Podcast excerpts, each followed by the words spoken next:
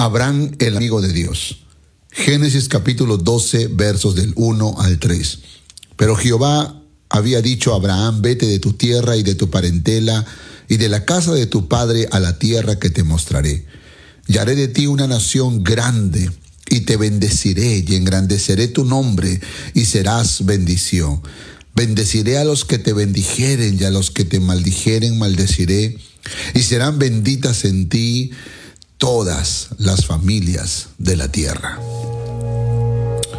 Hola, soy Abraham y quiero contarte mi historia de cómo finalmente decidí soñar de la mano con Dios. Yo conocía a Jehová. Es por eso que supe escuchar su voz cuando Él me habló. Aprendí que cuando nos habla tenemos que estar dispuestos a escuchar su voz y aceptar sus decisiones, aunque esto signifique cambios radicales en nuestras vidas. Cuando decidimos amar a Dios y escuchar su voz, comienza una aventura de fe que siempre terminará en buen puerto. Así que tienes libertad para soñar, para hacer planes, no te detengas, hazlo. Pero al mismo tiempo tienes que estar atento a la voz de Dios para confirmar tus sueños, purificarlos o cambiarlos completamente. En mi caso, Dios cambió mis sueños completamente. No tenía planes de dejar mi casa, mi parentela, mi ciudad. Pero en estas palabras que me decía Dios podía entender que lo mejor que podría pasarme en la vida era caminar en mis sueños, pero de la mano con Dios. Así que pasé por tres fases importantes. La primera, obediencia. Nunca será fácil obedecer todo lo que Dios te pida, pero debes ejercitarte poco a poco en cada orden que recibas. Dios es paciente y te llevará de menos a más. Segundo, fe. Debes creerle a Dios. Si no le crees, no podrás obedecerle.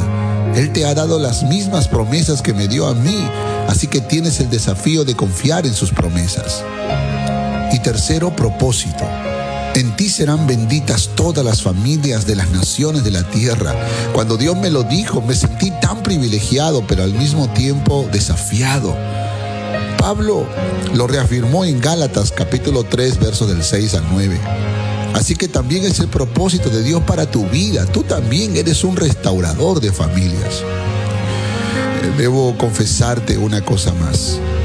En mi intención de acelerar el plan de Dios, quise tener descendencia en otra mujer.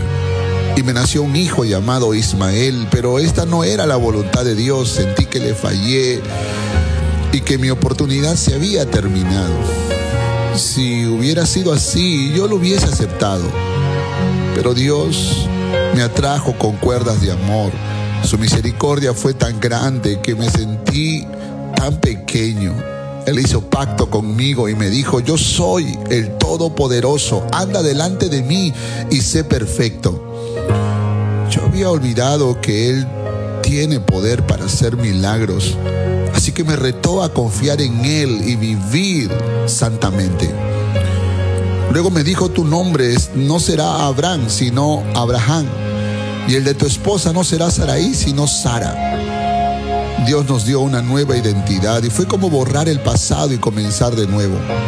Al año siguiente, cuando estábamos ancianos y sin probabilidades de tener descendencia, nació nuestro hijo Isaac, el hijo de la promesa, la descendencia que Dios había prometido.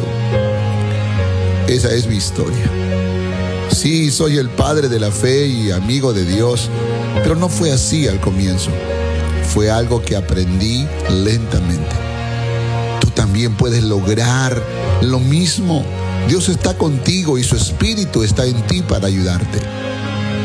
Y recuerda, recuerda esto, lo mejor que te puede pasar es caminar en tus sueños de la mano con Dios. Que Dios te bendiga.